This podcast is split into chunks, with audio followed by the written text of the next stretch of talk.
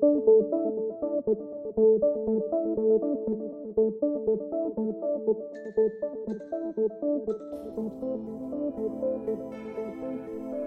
and welcome to Hacked Off. In today's episode, I've got Adam Louca with me. Adam, for those who aren't familiar with you yet, can you give us a quick introduction? Hey Holly, I'm Adam Louca. I'm Softcat's Chief Technologist for Security. So I work for, I believe, the UK's second largest uh, technology reseller, uh, and I work in the advisory part of that team. Uh, I'm focusing on cybersecurity. Well, that sounds pretty cool. But what's a technologist, and how do you become a technologist? how do you become a technologist? It's, um, I think it's one of those catch-all phrases. Um, for so I do, an, I guess, a number of different things as part of my role. I spend a lot of time with our customer base, so I spend a lot of time embedded in our customers dealing with uh, security transformation programs. Um, I also spend a decent amount of my time with the vendor community, so feeding back on product roadmap, making sure that technology, I guess, is relevant to what we're seeing and our customers need, but also looking at where the technology is going and generally trying to cut through the noise. I think as an industry, as the security industry, we have probably brilliant marketing budgets, um, but often the stories are overblown. And, and, and for me, it's really key to get down into why do people want to do things with that technology? What is its specific value? So I spend a lot of time, I guess, trying to cut through that noise from vendors. Uh, and then I guess the other side of what I do is I look after our cyber assessment team, so a team of security consultants who help customers go on improvement programs. So it's quite varied, I guess, as an as a role really. Um, I'm super lucky. I get to do something that I'm very passionate about and I think is very interesting. And I've, I guess, I've sort of had a potted history through cybersecurity. So started out in a in a, a sort of customer facing role before moving into a, an architecture role and, and finally this job that I find myself in now. So you talk about, I guess, this idea of marketing versus security, but why does that happen? Why do we sometimes feel like it's one against the other? Why do we have to cut through the vendor noise? Um, I think I think the problem with security is that the the the truth is that it's complex and it's the devil's often very much in the detail. And I think what happens is that vendors and technology providers try and simplify the message so that it becomes accessible to more people. But in that process, they lose the the sort of the essence of what they're trying to say. And often that things become so overgeneralized that they're no longer true to any of the scenarios. It's, I sort of like the adage that one size fits nobody. Um, and, and i think as a security industry we have we have a real challenge with that. I think often this is also combined with the fact that differentiation is very difficult and testing essentially the efficacy so how good a product is is is is increasingly difficult because we can only regression test we can only test against the the the, the history. We can only go back and look at okay well how well would that worked against this particular thing? And because our industry is always evolving um, and new uh, techniques new methodologies are being created all the time um, i think that it's really hard for vendors to say, well, our technology is going to be better than someone else. And I think they rely on marketing to do that for them. So it's a split between getting the message out and trying to simplify the complexity. I know that happens in pen testing, just difficulties in terminology, where what pen testing can mean differs between contexts.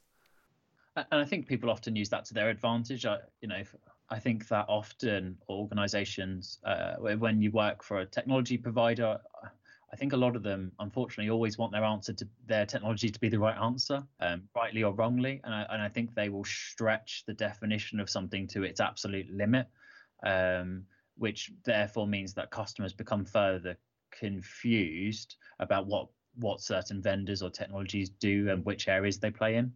Is there anything that companies can do at their end to deal with that then? Because you talk about how you sit dealing with the vendor community, but is there anything that an organization looking at products can do to help them cut through the marketing? I think you have to. I think so. The part of this uh, blame kind of feels like a bit of a strong word, but I guess part of the responsibility sits, I would say, on the the consumer side, so on the customer side, and, and I think customers need to be really clear about what they want. Um, it's incredible how many conversations I find myself going into where they've let their requirements become be driven by the vendor or via yeah. the the technology rather than truly understanding what is the scenario they're trying to defend against. What is the risk? What is the what is the uh, that what is the, the threat angle they're trying to look at? And very clearly why do they want to do that in the first place? But number two then what is the scenario I want to defend against and, and clearly articulate that. So I kind of say th- that's the first step from the customer's perspective. The, the second piece then is to then say, well, given those set of requirements, given what I have, how does then the technology that I'm looking at match against that? And, and I always say that people should ask vendors to put their money where their mouth is and very clearly design and demonstrate their solution, providing the control layers that the customer's looking to implement.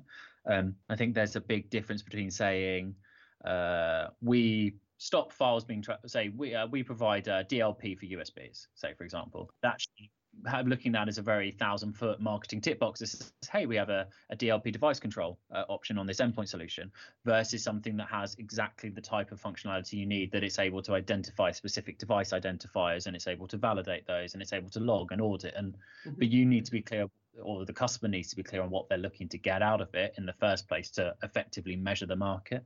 Yeah, that makes a lot of sense. And just as you were talking there, I was actually thinking you, you say customers let vendors drive the requirement. So that reminded me of, you know, this idea where certain companies might offer, you know, a, a pro version of their products. The pro version is better, but if you're looking for a product and some of the pro version features are not in your original requirements, you sometimes still, you know, end up kind of wanting it because it's better, even if it's not necessarily as close a fit to your original requirement uh, that you had. Uh, and also sometimes, you know, it might just be needlessly more expensive, but you're kind of balancing that um, features offered versus desirability. One hundred percent. And I think um, I think simplicity is key in in I don't know maybe in most aspects of at least the way I would approach my life, but I think specifically in cybersecurity, um, I I think a lot of failures, if you can call it that, or, or, mistakes that have been made is through the overcomplication of things to the point where it's it's impossible to actually unpick what it's doing. And I think obscurity and complexity are sort of some of the greatest enemies of of, of an effective cybersecurity provision. Um, I think if you add complexity, it becomes more difficult to to manage. It becomes more difficult to monitor. It becomes much more difficult to measure. Um, and if you add those things up then it increases the likelihood that someone's going to make a mistake. So trying to to be as simple as possible and to approach cybersecurity in the simplest way i think is always going to to give you the best outcomes. How do you do all of that though when organizations are rushing to implement things? Maybe that's because of a change in the threat landscape like everybody moving to work from home or maybe it's just a perception that the company is at risk and you need to move quickly as quickly as possible it sounds like what you're talking about here is running through an awful lot of tests and diligence work, but won't that delay you getting the protection that you need? Yeah, I think that's a fair challenge. Um, I think when I think about approaching it, um, I, I, think people should try and answer the the question completely, and by that what I mean is think about security architecturally and functionally. And even if you don't have the money today to buy all of those solutions, I, I'd like to say that all organizations can think about the problem completely and then work out where their you know how much investment they have the prioritization that they go through based upon what's right for them. But i don't think that you should think about the answer as a point problem because i think that's where you get into the challenge. Um, i think if you're coming round to thinking about a problem based upon a trigger like a knee jerk of a threat model change or a or a or a scenario change then you're likely to not be looking at the problem wide enough. And i think we we need to be encouraging people to spend more time in the the the thinking and planning stage so that we can have these answers more readily available when they become when they come to the top of the business priority list um, rather than waiting until they come to the top of the business priority list and then going oh god i need to put the answer in because i'm already six weeks late because you know my boss says i need to implement this requirement versus taking that measured thought as part of building a plan so that you, you've got the answers ready and that you've thought about how things integrate and how things operate how do you make sure that you can do that though, given that changes in the organization can be unpredictable? You know, maybe a member of staff leaves or there's a pandemic or something. How do you deal with those things when they're difficult to plan for? Fundamentally, you, you can't plan for everything, and, and accepting that is fine. But I, I don't think that should be the reason we don't try to, I guess. Mm-hmm. Um, and increasing our increasing the amount of coverage we have and, and the amount of time we spend thinking about this. I also think if we if we abstract the problem away, so away from a specific issue, maybe to then think about, okay, well, what you know, what is my what is fundamentally my security control model? There are only so many egress and entry points. There are there are there those things are quite well defined. So if I know, you know, say remote access is a thing, well, I know it's going to exist. I know it's going to impact these different systems. Um, I know I'm going to need some network inspection. I know I'm going to need some, you know, endpoint malware defenses and uh, build those pieces out functionally. So you have a functional control model that you might not even have all of that stuff, but you know that there's gaps in what you've got. Yeah. And then if you then look to that, you can then already start to do, well, you know, f- for my existing technology stack, what what vendors are reasonable for me to align as part of that because actually they fit into my overall uh, security architecture. Almost start to try and pre-plan this stuff so that when the the change does happen, so when the in this example, you know, coronavirus kicks off and everyone's working from home, you go, okay, well, I've I, I had something for VPN because I'd already kind of thought about it, even though I hadn't bought it, and I had something for uh, cloud web security or, or whatever control I'm, I'm missing. And then it becomes just a money and implementation piece rather than the discovery is included. So that's more like documenting ideas even if you don't implement them. So if you're working from an office, you could think of, oh, we might need to work from home at some point. So we should plan for that now, even if we don't yet need it. Yeah, for sure. And it, it's it's that like what if scenario, isn't it? It's the what ifs that enable us to do that that that thinking process that that means that when we need that piece of information it's ready rather than i think starting to think about it during the stress of whatever the ch- business changes is not likely to leading lead you to make the best decisions because you're always going to be acting on the back foot. So i think it allows you to be more uh, what's the right word? And be more objective maybe about your decision making process. Um, and it also means that you engage with the vendor community better. Um, if you think about how most people engage with vendors, they engage when they want to buy something. They're generally already in the place where they've got a budget approved of some case, and they're they're really. Um, and it's it's almost like when you, you you go to buy a car. The worst time to go buy a car is when your old car's broken, because yeah. you're going to buy an impulse. You're going to buy on the first thing that meets your minimum set of requirements without taking time. The best buy time to go look for a car is when you've just bought your car, because you're already really happy. You know, actually, what you're just doing is making sure you understand what might be ha- happening they say the same about going shopping, isn't it? The worst time to go shopping is when you're hungry. um, and I think that's probably the way often we go shopping for cybersecurity. We go shopping when we're hungry versus going shopping when we're full. Yeah, it's a, a difficult one, isn't it? I think one of the things that I was thinking, one of the questions I had was around testing efficacy. There's definitely something I agree with you on that it, it's hard to do, but you know, think of something like antivirus. How do you know your antivirus is working? Well, I don't have any viruses. Well, how do you know you don't have any viruses if you're relying on your antivirus? Uh, how do you set up these tests? You know, not not necessarily specifically for antivirus, but like broadly. How do you know your products are working? I think it genuinely is really hard. Um, I think you have to understand what you were expecting it to do in the first place. And I know it kind of slightly cyclical, but um, the if we take the antivirus example, you know, antiviruses are are good at detecting viruses that it's able to detect. So does it detect the things it knows it can detect? Well, yes. So therefore, it's doing its job. But you have to then understand what is the unknown space. So what is the thing it isn't meant to do? Um, and it's as we come into products that have more grays, it becomes much more difficult to identify.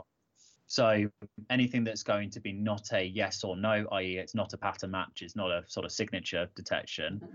then um, you will come into this area of of unknown and I think what you have to then do there is understand actually what other processes do you have in place to blend together to cover those gaps. And, and that's where really the the responsibility has to be on us as security practitioners to effectively monitor and feed and water these tools because we won't see the gaps emerging unless we're actively looking at it. We won't know our antivirus isn't performing unless we see another control detecting something that the antivirus should have seen, whether that's you know a, a firewall picking up a, an event or a, or a, or say a DLP solution noting a data exfiltration. So it is it's in the combination of the tools. Do I start to get a view of any one particular area being weak because the other areas are by their nature strong or, or stronger? Mm-hmm. Um, the other the other thing you, you can do is, uh, and we've we've done this is you you can simulate um, type styles of cyber attack, I guess. Um, and the efficacy of that is again uh, is something you could argue over. But but for me, trying to understand can your tool at the first case actually see that t- that TTP? Can it yeah. see that that technique? Is going to be the first thing because if you look at the sort of MITRE ATT&CK in, uh, ATT&CK framework, which a lot of people are aligning their their endpoint or, or even um, cross uh, kind of cross technology detective capabilities against fundamentally if if it's not covered off on there you know if it mm-hmm. can't detect a change in a, a startup you know in the, the startup uh, script of a of a computer then you're never it's never going to work for that. So understanding what it's going to detect in the first place is important just in case uh, some of the listeners haven't come across the MITRE ATT&CK framework yet, just just briefly, um, what is the MITRE ATT&CK framework? So uh, the MITRE ATT&CK framework was a as an approach to classify and standardize the typical techniques performed by threat actors. So they looked at a, a number of different teams, but a lot of this came out of the um, what perceived to be the nation state sponsored attackers. Um, mm-hmm. and we what they did is they went and said, well, rather than trying to look at all the malware samples that could ever be out there, which is you know, I mean, unlimited realistically, mm-hmm. considering you can make one up actually how do we look for a smaller number of things? And and what they start to do is say well actually what what hackers do or what attackers do are the same every time. The techniques the the process that they go through looks the same you know. They're going to try and uh, get an initial foothold. They're going to then try and get persistence. They're then going to try and control you know uh, uh, speak back to a command and control server. They're then going to try and perform their activity on on on whatever their target is. And if we then look at the activities rather than the malware, then in the fullness of time, and they looked at it academically initially, you know, if we could detect all of those things, then it wouldn't really matter what the malware was or what the exploit was they used, because what we cared about was the the the methodology, and and that's sort of where we're seeing the the technology market move. But again, I have concerns about that with these things. We're often engineering for the test.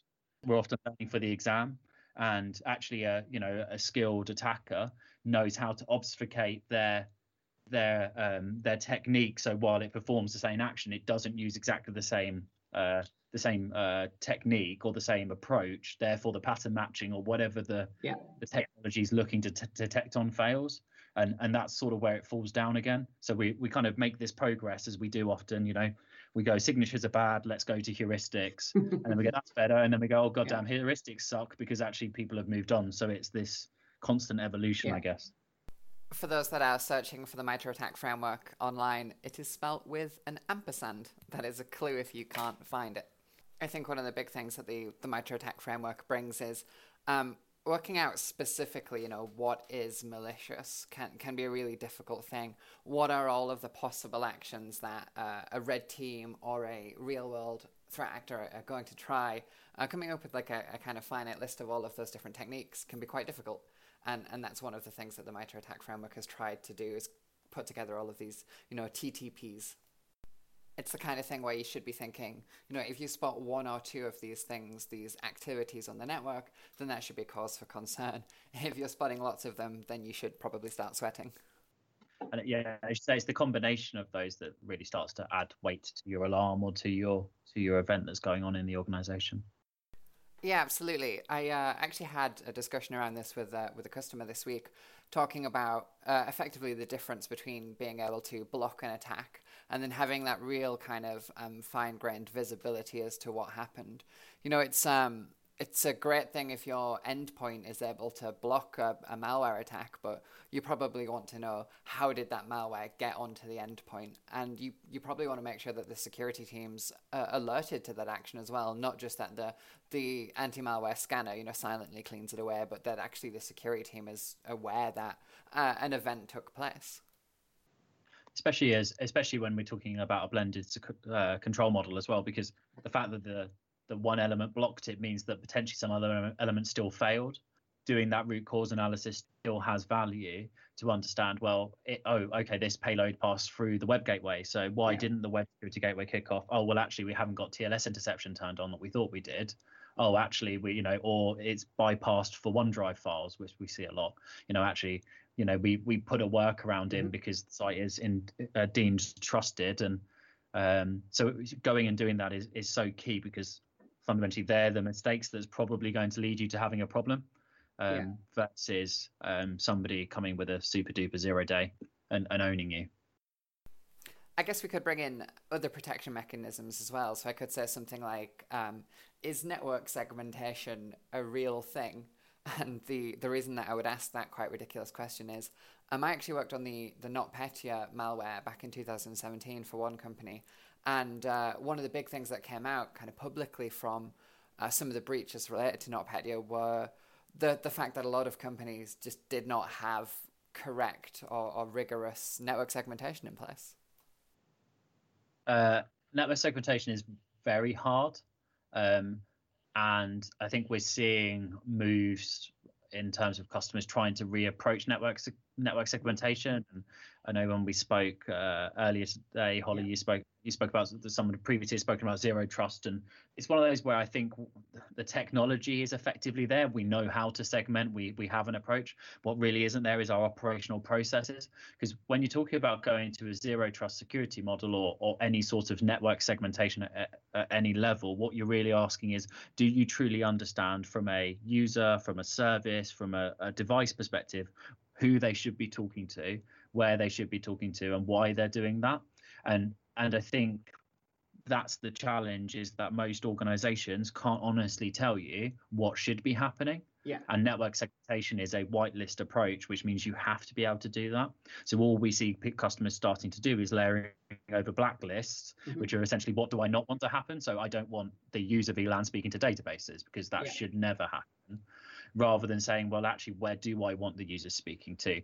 Um, so I guess in answer to your, to your, question, no, I don't see a lot of people doing it very well, if I'm honest. Yeah. Uh, I think the one advantage we do have is that the people who do do it very well or often do it better are service providers or people who provide um, build applications, and that's good for us because the majority of customers are migrating to SaaS, uh, at least for part of their application provision, and that means that they're not going to be responsible for building that segmentation out and by its nature yeah. you're, you're getting much more of a one-to-one relationship between the user and that SaaS application and and potentially network segmentation starts to have less value maybe from a, a spread yeah. of malware perspective so we've talked about um, anti-malware and, and how to work out whether similar products are working. We've talked a little bit about network segmentation and how challenging that can be. And one of the things that comes out around this is, you know, internal network visibility. Network segmentation is difficult if you don't know what is supposed to be talking to what.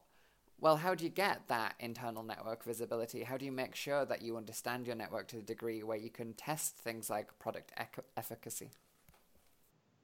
You, I think you have to do it across a number of different places and I think that's back to the, the sort of architectural approaches. Number one, you have to understand where can you tap the data from. So where mm-hmm. are data sources that are useful to you and where do they exist?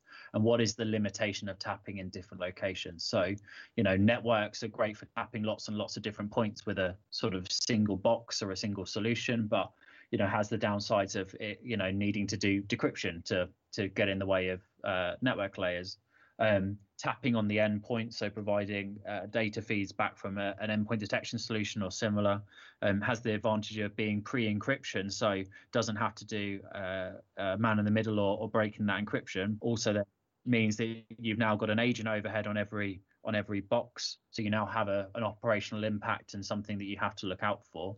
You then take that to the next bit, which is well, actually, not everything's always on the network, and so actually, then how do you monitor remote endpoints?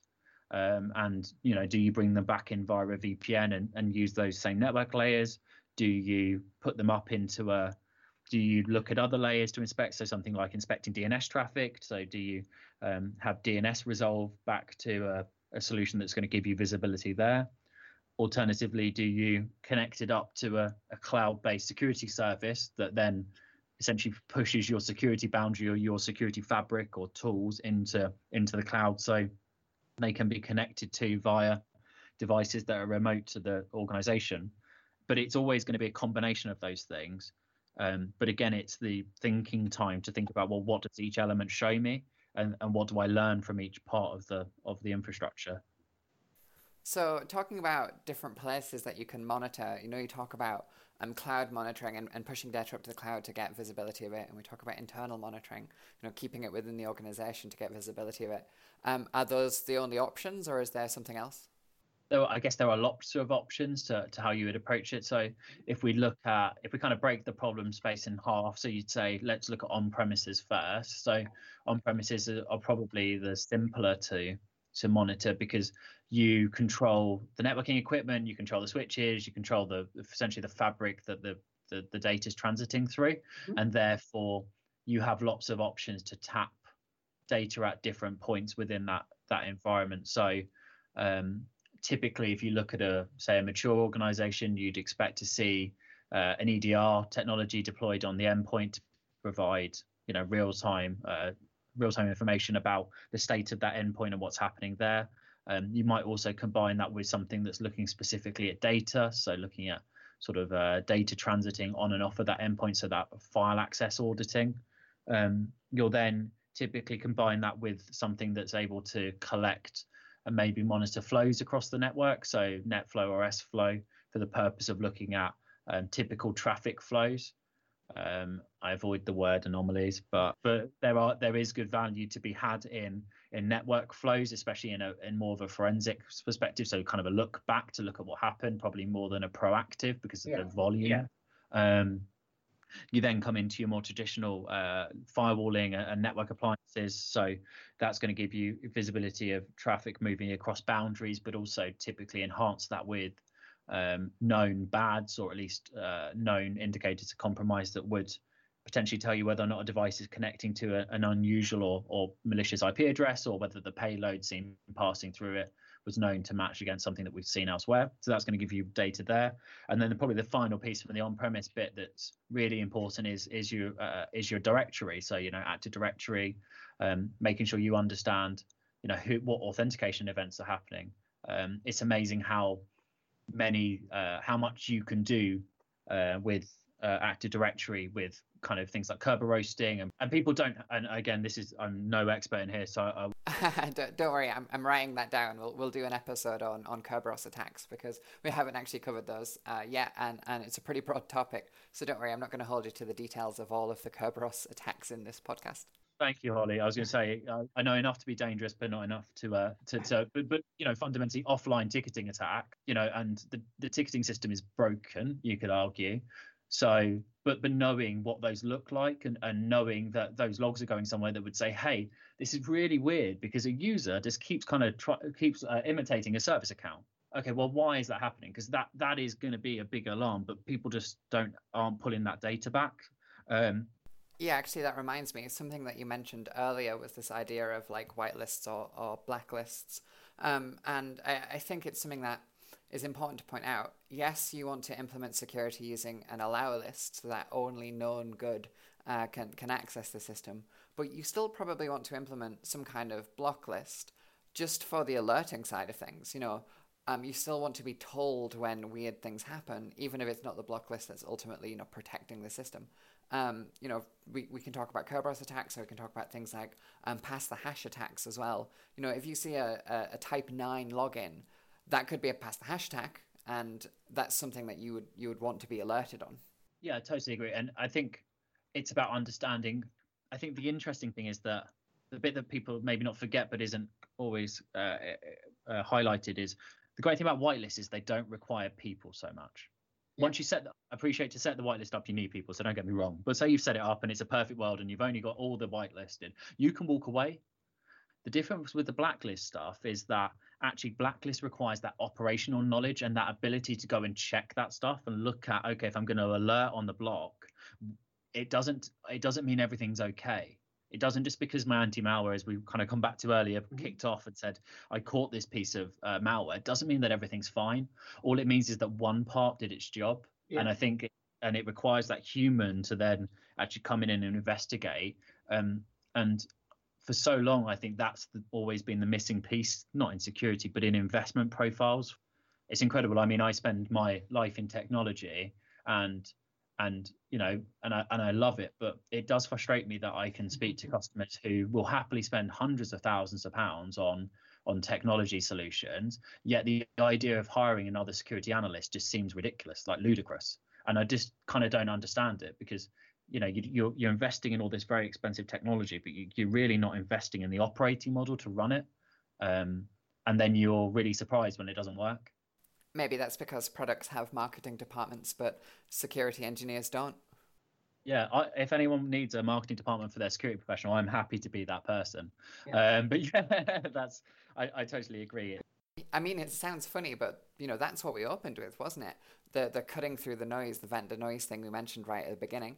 Um, a, a lot of security products do have marketing departments telling companies that they're awesome, and not necessarily every security professional is so good at evangelizing their position and evangelizing the, the importance of that professional capability.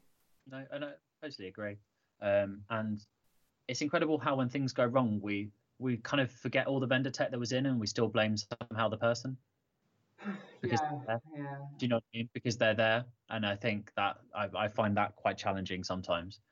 Um, because if you boil it away, you know that the, the, the people in that in that scenario are are the, uh, the, the last line, aren't they? They're you know they're they're the, the only ones who can deal with problems that were undefined. I mean that's I guess part of the brilliance of the human brain is we're able to to think creatively and and, and look at challenges in a in a new way.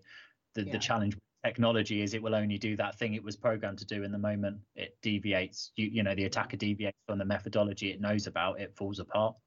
Yeah, I, I, definitely agree. Sorry, the, the sigh wasn't disagreement, it was exasperation at this problem with insecurity where, where we blame the people. I, I kind of get it because, you know, shouting at a uh, box in the uh, switch cabinet is probably not as, um, you know, effective for, for making you feel better when, when things go wrong. But I don't think blaming people is particularly effective either. I guess the when this most commonly comes up, or when I see it most commonly, is in the context of, of phishing engagements. And you know, being a, a pen tester, we, we frequently perform phishing assessments, and you do see where um, you know a user clicks a link and a bad thing happens, and companies very often blame the users. And I don't think that's effective for for two reasons. The first is if it was easy to detect, you would have detected it and blocked it at the perimeter. So you know, spotting phishing emails can be hard. Uh, and also, um, if your entire organization can be taken down because a user clicked a link in an email, there's some broader problems to consider there.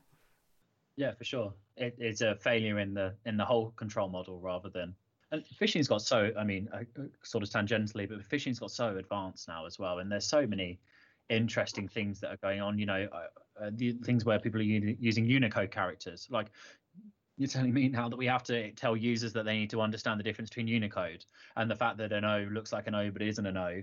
Um, it's getting now so technical uh, that that it, it's becoming unrealistic to ask users to do. It's a bit about saying, you know, when you when you download that file, make sure to reverse engineer it and just understand uh, is it exactly the same as the, the the file that you've got and, and does it perform it? And it, it's it's an unreasonable expectation, I think. Well, it, it sounds like we both agree broadly then.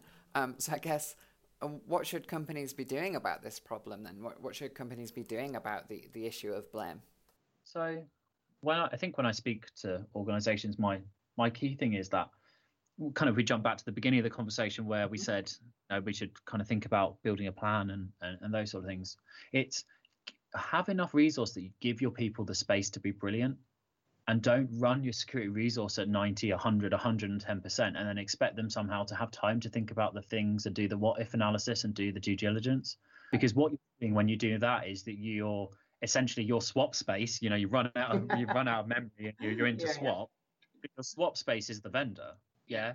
And and what you're doing is you're buying capacity essentially. You're buying capacity and you're buying capability. The problem with that is you're you're only buying what they want to sell you rather than what you need Mm-hmm. and mm-hmm. and actually investing in your people and investing in uh, resources that have the time to do this stuff to think about the problems to think about the problems in the context of your business is a tool that will continue to work year after year after year and you won't have to replace it every three years and get a new subscription or buy the latest whiz bang or you know the latest next generation next generation um, because actually what's great about humans is we we evolve and we develop and if people put time into us actually we can deal with problems that we didn't even know existed and i think that's that's what i would ask people to do. Um, you know, take take your product budget, cut it down, and take some of that money and put it into your people because you can probably find ways to do the same controls for cheaper if you only have the right people. Yeah, I think there's there's a lot of problems around that, around the idea of you know running a security team at 100%. You shouldn't run your security team at 100% because you'll burn them out. But also, when are you giving them the space to get get better? You know, when are they doing on the job training? When are they learning new skills? When are they checking over systems to see if they can be made more efficient? Those kinds of things. One hundred percent. And the other one is, and I'd add to that is mm-hmm. how um, you know giving them time to go and spend time with vendors. Yeah. Because the reason I guess you know you said to me like I as I said my job is trying to cut through that noise, but the reason I'm able to do that is because I split my time between not having to particularly deploy security programs. You know, I get involved in them, but but I'm not I'm not there doing BAU with our customers. Yeah. Um, so I get the customer perspective, I get the challenge, I understand their business, but then I spend a lot of my time with the vendors, hearing from all the different people, all the different pitches, reading the documents, and I'm able to then compare and contrast more effectively. That's a valuable exercise to do. Um, and it gives you a more objective view of the market because it's not just who you know even if you say you speak to three vendors you know that's often a procurement term isn't it? Go and get three quotes. But, but you know what i mean? But is three even enough? You know at Softcat last year i think i looked at our numbers. We dealt with 300 security vendors over 10000 pounds. So if you're only looking at three you, you really maybe not looking at the problem like you're not looking at the opportunity space yeah. wide enough to get a to get a holistic view. So I guess making time for things that don't seem like they have immediate value pay dividends in the end because your team are more equipped to answer the challenges that come up because they've had more time to think about the problems.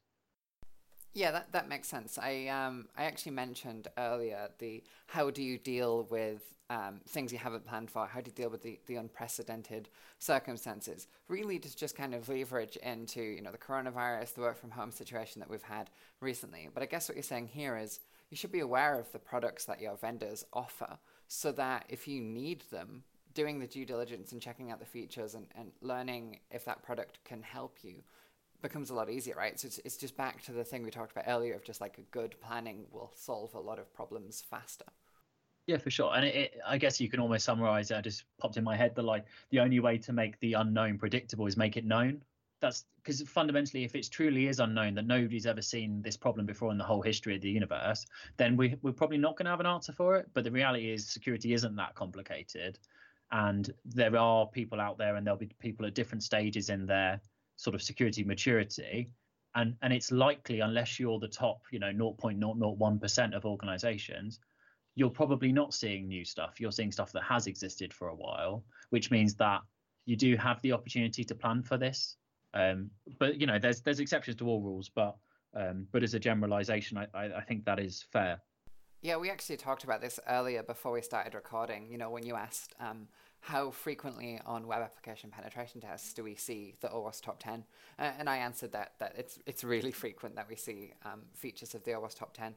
And really that's just because um, you know those those things are still out there. You could still introduce those vulnerabilities by mistake. People make mistakes. And um, just because a vulnerability is old or a vulnerability is well known doesn't mean that you can ignore it now. You can take it out of your security plan. You've still got to deal with the, the run of the mill stuff yeah, and, and it's that it's that having a plan, isn't it? And but but I think the key challenge we'd probably get back from people if you know if people are able to throw things at us or throw things at me at least would, would be it's time, isn't it? And it's and that's the and that's kind of the challenge is having time and this being seen as a valuable exercise. I often think that we so heavily value getting through the project list. That's the success. Is how many things did we deploy this year? How many changes did we make? Rather than were yeah. the changes made the right changes? Because if we can make a billion changes a day, so what? If they were all useless, what was the point? Yeah, I guess that comes down to how do you incentivize your team? You know, if you have an IT help desk team or something like that, you can monitor their, their progress and their work through through things like how many tickets have been closed that day or something like that. But how do you know, you know security is working well? If you haven't been breached, is that because you haven't been breached, or really have you and, and you just haven't detected it? And and I think when you're looking at that, you you have to try to look at almost aligning it to what makes business better rather than maybe what makes like about the security effectiveness itself? So how well do things integrate? How well do they yeah. operate? How well are your procedures? How well do you hand off between teams? How happy are you with the tools? How much of the functionality are you using? You know that's again another one i see a lot is it's incredible how much software and technology customers have that they they don't deploy. I guess that's why so many companies fall back on compliance for security right because you can you can measure that. You can point and say, look how many boxes we have ticked uh, as as a grade of security. But you know what you're talking about here sounds like something harder. How do you measure how well you're using a product? Yeah, I, I think it's you have to. I guess if you're looking at how well do you use a product, I want to know. I would think about how much of it am I consuming. So how much of what it can do um, and I dealt that from the start point of like you have to start with um 100% being everything it can do. You then work out how much of it would you like, how much of that would you actually like, or how much of it would you need, yeah. and then how much have you deployed. So that tells you the coverage. Yeah, and then the second piece is then the operational excellence. So how well are you using the tool? So if you now know how well it's deployed, well, how well does it integrate into your existing processes? How standardized is it? You know, uh, how often is it used? When it's used, is it used effectively? So you, I think if you, you think about it, you can start to break some of this stuff down, but but it again, it's changing the mindset away from the time should be spent on buying new things or getting more security controls versus the time should be spent on making sure what we've got is brilliant and then planning more carefully about what we should do in the future. It's such an important area for for customers and I think it's nice to take a step back from sometimes from uh, chasing the latest threats or latest security news and, and try and look at things more holistically. So yeah, appreciate the opportunity to chat to you. And Adam, just you know, thank you for coming on the podcast. It's been a great conversation and, and hopefully something a little bit different for the audience when they want to start looking at how do they know if they're doing security well or